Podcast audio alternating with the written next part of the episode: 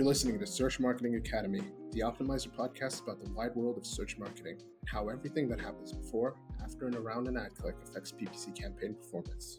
Join me as I learn from the finest talent in copywriting, creative, SEO, and site experience, UI, UX, CRO, agency and team leadership, and of course, paid media.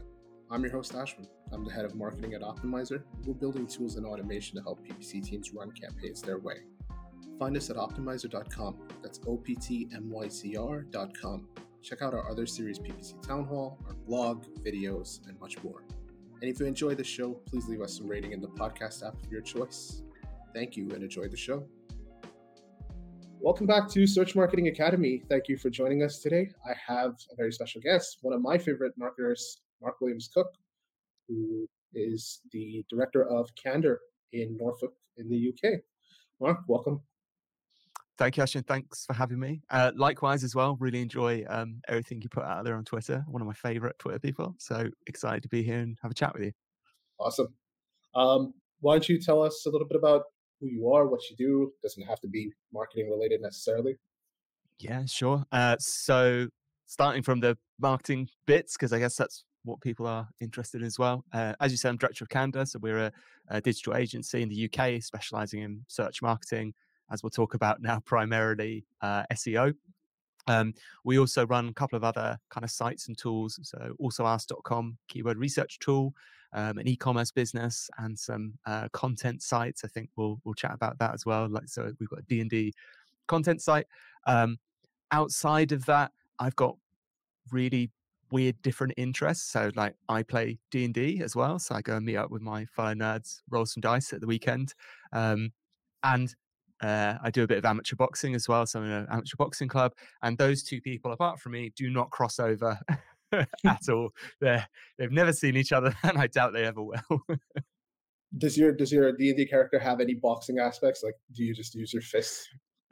no. So um, I I try and get out of that thing where I'm using D and D to basically kind of resolve my own issues and be myself. so I've tried to make a clear difference between this is a fictional character that I'm going to role play and think about, and it's not it's not me stuff coming out sideways. I mean, that's what it is ideally about. But I think a lot of us struggle with that and try to trying to keep um, facets of our personality out of our characters. But yeah. Oh, for sure. I definitely did that the first time around, uh, yeah. and had a bit of a realization. I know you've got an amazing new website, fantastic content for anybody who's interested in uh, D&D. Not the latest, I mean, it's not the greatest time to be a D&D fan with all the stuff happening with Wizards of the Coast, but I think your website is a great way to take people's mind off that. So uh, what is Death Save really about? Sure. So as I mentioned, we we obviously primarily Candour is an agency that that works for clients, but we have tried to diversify what we do, um, both from a business kind of safety aspect of it you know sometimes it's safer to have several different types of, of income especially as you know i'm sure lots of people learned that during covid when lots of things changed very very quickly. Um, and also we got to a size where when you're running an agency you're trying to obviously make people's time kind of billable and fill up their time with work people pay them for. And you can't obviously run people at 100% because they will burn out and you need to kind of stagger them. And as the agency gets larger, if people have 10 or even say 20% time that isn't going to be allocated for, all those chunks of time as you get 5, 10, 15, 20, 25 people stack up. So it's like a lot of time, right? So this is why we started exploring different uh, projects that we could run and own where we could use that kind of downtime as like a catch um, and also the great thing, as I'm sure lots of people know from if you have your own sites, is it's a nice kind of playground to test different things and to learn, um, especially if you're training, because if it's yours, at the end of the day, if you make mistakes, it doesn't really matter. You could just learn from them and move on and, and kind of nobody's there to complain about it. So Death Save was picked, um, so D&D, I should say, was picked kind of as a topic during uh, near the end of lockdown in 2020. So I was just doing some research because I was spending so much time at home in front of my computer, like everyone, about different niches we could get into, and um, you know, going through that process of what's got search volume, maybe what's got interest, and what isn't massively competitive. And we came up with several different ideas. And the reason why we ended up settling with D&D is just literally because we have quite a few people within the company that that's an interest and um, you know they would enjoy that content which i think is a really great thing it's always advice i've given people when they've they've they've wanted to start their own sites they, you know and they say what niche should i pick? And my advice is always pick something you enjoy writing about because that's what's going to make it great and that's what's going to make it easy for you and you can keep going. So we had already a core team of people that was super knowledgeable about the subject they were very interested about it um, and having only you know myself i've only start, i only started playing really just before lockdown so i'm still uh, relatively new apart from the kind of video game versions uh, which are many many years old. So i was doing lots of googling and trying to find answers for things. And actually i found a lot of the time there weren't places where i could find great answers or i was ending up on reddit. And again kind of a litmus test for me is if you're getting lots of search results where the only answers are on Reddit or Quora or something like that, there's probably space for another website. So it's again, it's more of an experiment. We're using it as a training tool for the team. Um, you know, just on how to do good keyword research, content briefs. We're having to play around using AI art for it as well.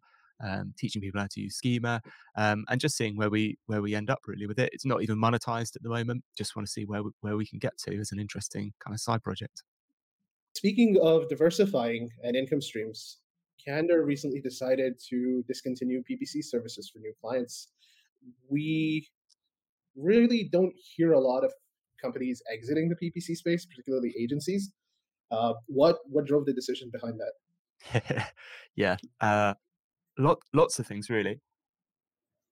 So we are still a premier Google partner. So we've been running ads for close to ten years. It will be, um, and it's always been a core part of our offering we well personally i've seen a lot of changes over the last decade with with google ads. So winding the clock back many years it was providing you know ppc services essentially to uh, teach people how to use the google ads system and kind of have very fine tuned detail on what people we're, we're, connecting them up with and um, you know finding them the right customers. And there's been i think a series of changes that Google have made. And I just want to be clear this is obviously just my opinion on this.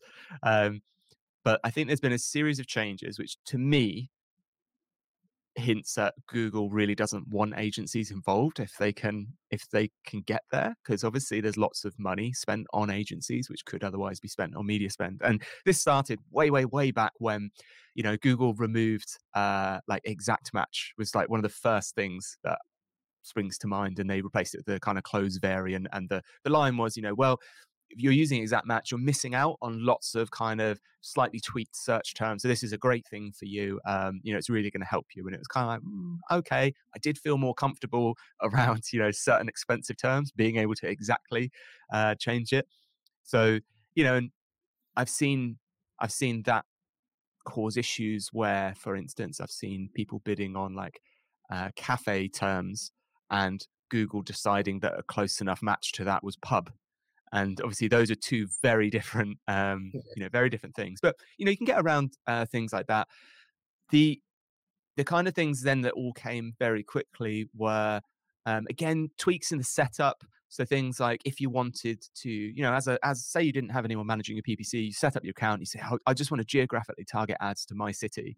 They very quietly changed say geographically targeting to Norwich, my city, to the default of the definition of that meaning if they're in Norwich or if they have shown an interest in Norwich. I'm sure lots of people know you have to go into the kind of advanced and and change that that setting. Um, so that felt like I was like that feels kind of sneaky um, because you know that's not what you would assume geographic targeting is. Um, then you know we had all kinds of little strategies using accelerated bidding to try and uh, pick up like unpopular terms when they appeared that was super cheap. You know, we're talking like pennies a click, set it up on Accelerated, and essentially you can build a campaign that was um, aggressively finding all the gaps in Google's inventory where there wasn't much demand, and you could pick up lots of keywords uh, very cheaply, lots of clicks very cheaply. And then we had things like Google kind of artificially setting minimum prices for keywords that they just kind of think, yeah, we think it's kind of worth this. which again moved it away from this true second price auction model.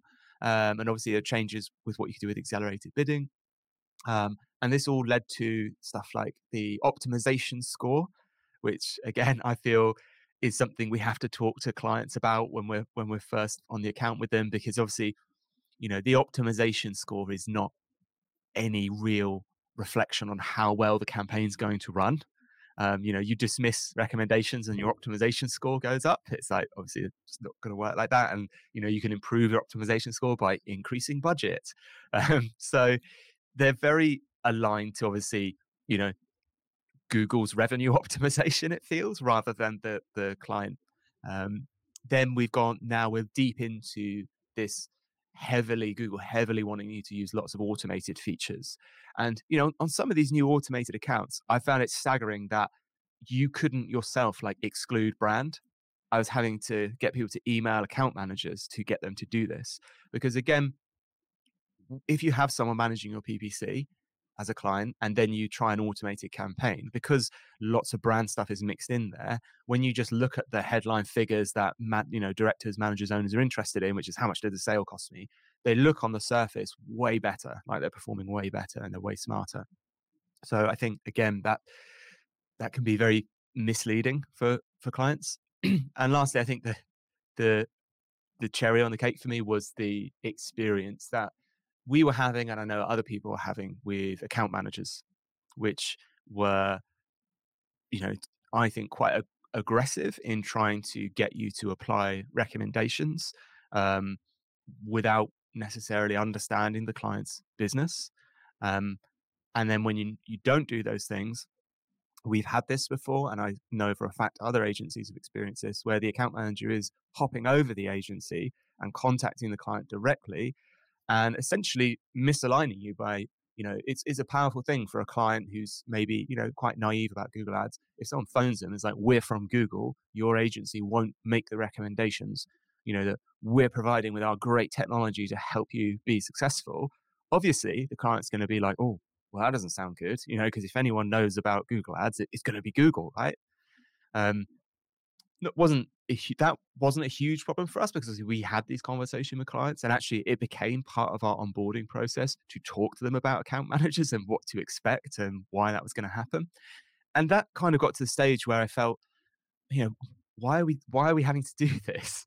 Um, you know we we offer we've been offering again for the same amount of time seo services and we've had loads of success with seo with our clients um, excellent retention. And looking you know kind of at where we've got to, again, my opinion, it felt like PPC was more like trauma management now of, okay, you, are going to do Google ads. We're here to protect you to stop you hemorrhaging money, right?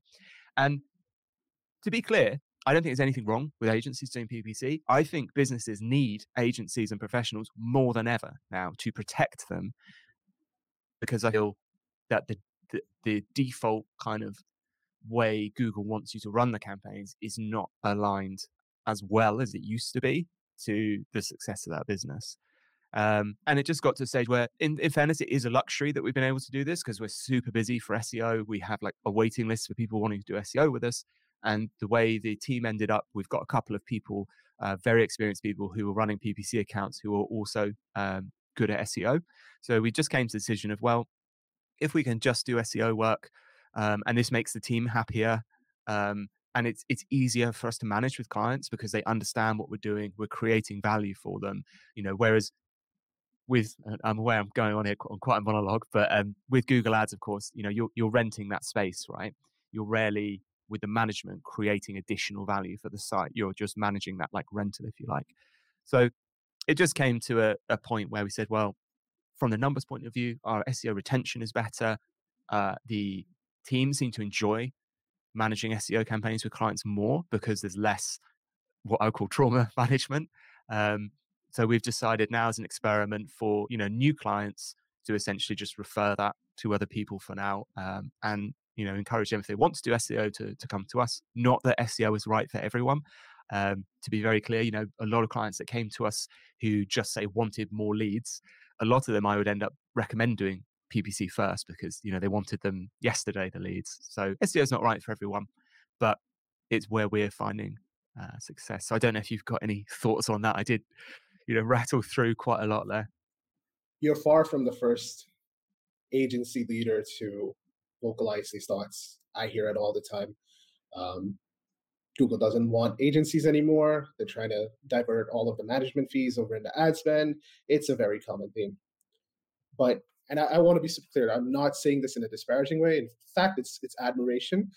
You're probably the only agency that I know of that has the courage not to play the game and say we're just going to do what we're really good at, what makes us really happy, and what we're able to create business opportunities for, not just for our clients, but for ourselves as well. And I think I'm a big fan of people who don't trod the same path, who don't tread the same path, but they have a reason for it. So it's not contrarian for the sake of being contrarian. I see a lot of adherence to values in your decision, and I just I really respect it. Even though I do work for a PPC tool, I think I think every agency needs to do what's best for them and their people. At the end of the day, it's all about keeping your team happy, keeping your clients happy, and if you're not happy running Google Ads, then it just doesn't make sense to keep doing it.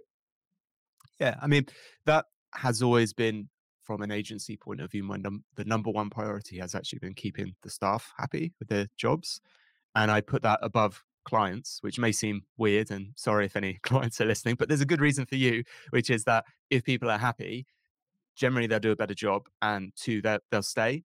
And one of the main complaints I hear from clients that come to us from other agencies is essentially people leaving. So people that were learning about their business, learning about their PPC, their SEO, and then leaving, and then they were getting someone new, and they felt like they had to start again. So putting that first um, has has always been a, a, priority, and not even from a you know uh, values point of view. I think it's good business sense as well. It's great that those two things align, and I wouldn't say they're again to be clear. I wouldn't say they were unhappy doing PPC. It's just that the SEO stuff for us was working better. Um, and you know we were getting a good enough quality of SEO lead to kind of lean into that a bit more. Um, and also we've got stuff like AlsoAsked, which naturally puts us again more in that space and probably has increased our visibility a bit.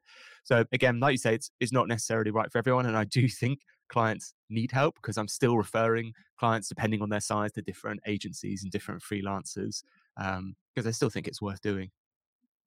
So doubling down on organic search, part of that play is AlsoAsked, like you said.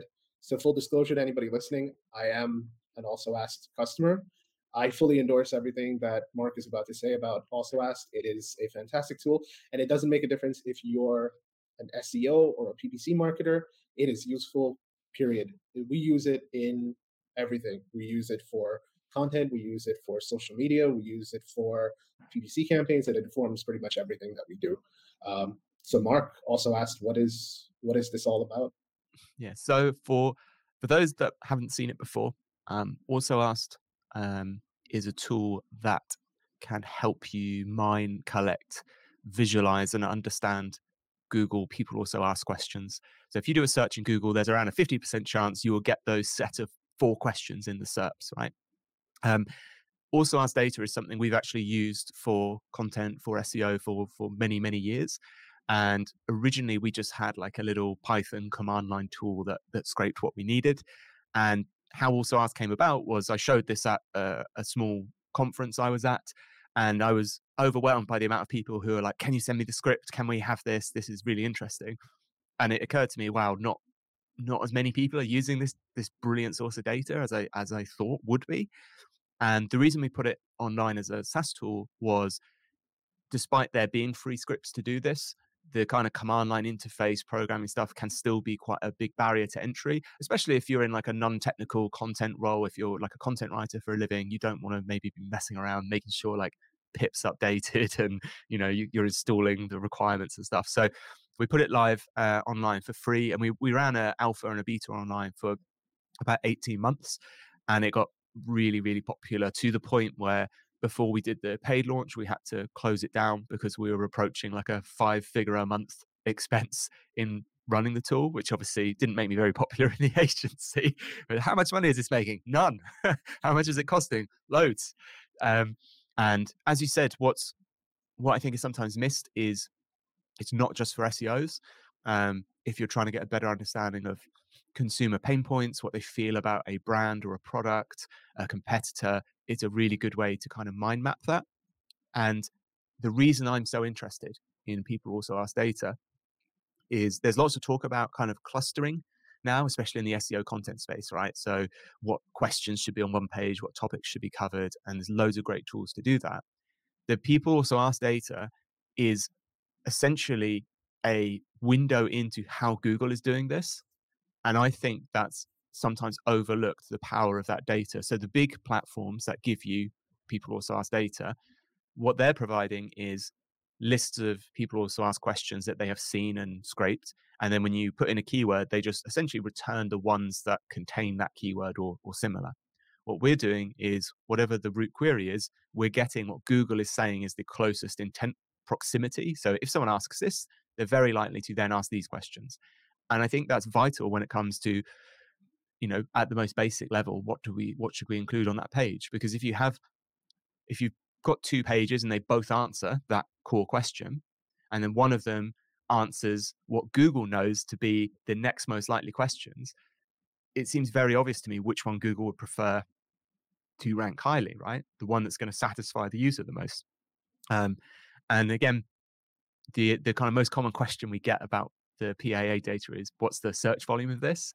Um, and this is something I've kind of I've done videos about. I try and talk to as many people as I can about it, which is that almost all of those people also ask questions when you put them through these search volume tools will come back with zero and it's not because they're truly zero it's just because there's a gap in how most tools can collect and show that data by by their very nature those questions tend to be four five six seven words long once you start dealing with query strings that are that long they have like an exponential amount of ways you can rejig the query to mean the same thing so there's only a couple of ways, for instance, you can search for like car insurance, you know, insurance car, car insurance is very limited. When you start one, you know, asking, you know, which is the best car insurance when I've got points on my license or something like that, you can probably rewrite that query to mean exactly the same thing in 30, 40, 50 different ways. So even if you've only got 10 searches a month for something, which has gone under the radar on most tools, it may well have a few hundred searches a month. And this is really common. You see people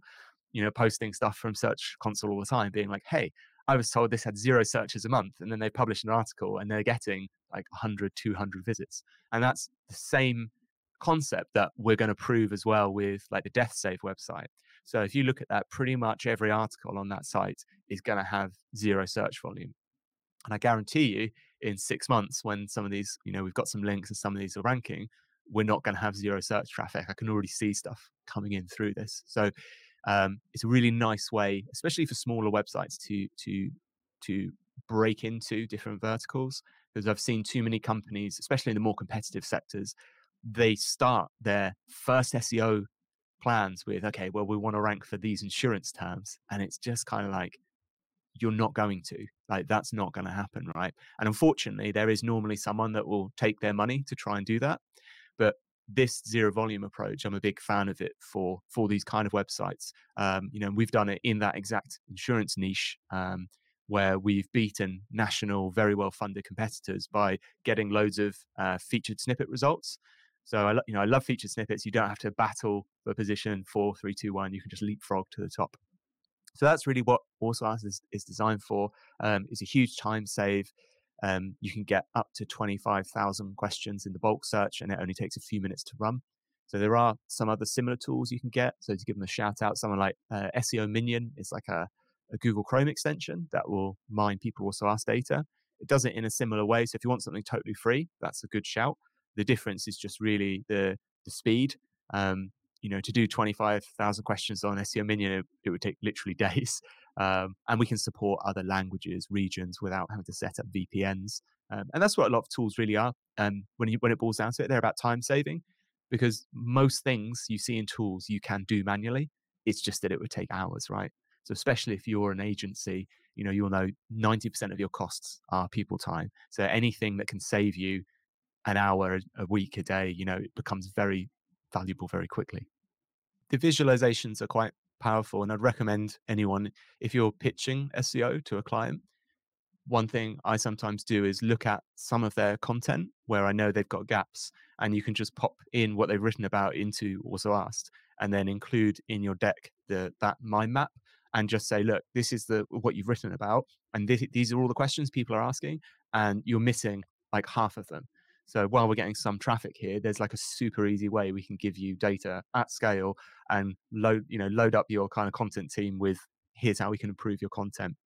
And I think without that data, that easily gets missed. Um, so I know we've had great feedback from clients seeing that in proposals and being like, okay, you know, this is this is going to be really helpful. And Candour, obviously, you're doing well if you have a waiting list for clients. And I know that one thing that's very important for you is to share the good fortune with other people. I know you've been doing some work with Hamlet Trust and um, some other charities in the UK. Just talk to me a little bit about that. Sure. So, as um, we had a little discussion before we started recording, and I made a joke about being in marketing. And to be very honest, you know, while I enjoy what I do, I it was always at the back of my mind that kind of my job, unlike my wife's job, which directly helps people, um, doesn't necessarily you know help improve people's lives. If I'm if I'm very honest, like uh, you know, a lot of our client work is about making businesses more money, and while we select who we work with and we only try and work with kind of forward thinking you know um, companies that are doing you know no harm it it it does play on my mind so one thing we've committed to um, since three years ago is while we used to do bits of charity work now we choose a charity partner for the year. This year was a charity called the Hamlet Trust um, so we tend to work with local charities for the for the biggest impact. And the Hamlet Trust in Norwich runs two centres, one for children and one for adults with complex needs, so disabilities, um, ranging from everything um, from kind of physical disabilities to um, you know autism, and where children um, cannot go into kind of mainstream like preschools, and it's the only one in Norwich pretty much that can deal with children with this level of needs. And like many services in the UK at the moment, they have come under a lot of pressure with funding and and and um, yeah, just just don't have enough money basically. So while obviously building websites and stuff is helpful for people, we started off this year with a ten thousand pound donation to the Hamlet, and and they've decided now that they're using so they're using that money to essentially replace all their lighting in one of their centers to LED lighting, um, which I thought was really smart because the reason they're doing that is because we've obviously got huge increases in the energy costs which they're having to pay, and the LED lighting is way cheaper to run for them. So it's kind of smart they're doing it, and then it's going to save them money, kind of ongoing. And then at the end of the year, um, we normally top off the donation based on how we've performed um, that year.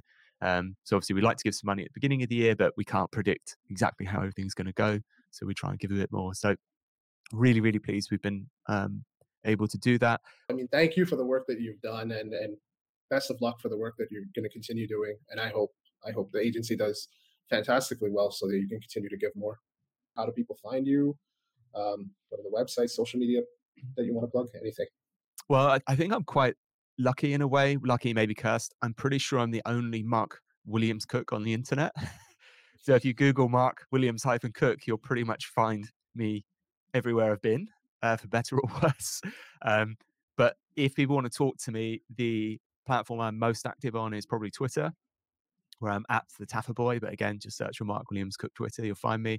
Um, secondly, I post quite regularly on LinkedIn, kind of SEO tips. Um, I talk less on LinkedIn in conversations. So if you want to if you want to chat with me, then probably Twitter's your best bet. Um, just because I get so much spam on LinkedIn, I tend to miss genuine messages. But um, unless you're trying to sell me something, I'm generally very friendly. So I'll always have a chat with you if you've got kind of questions, you know, or things you want to run by me in terms of um, SEO. Um, yeah, always happy to chat to other people.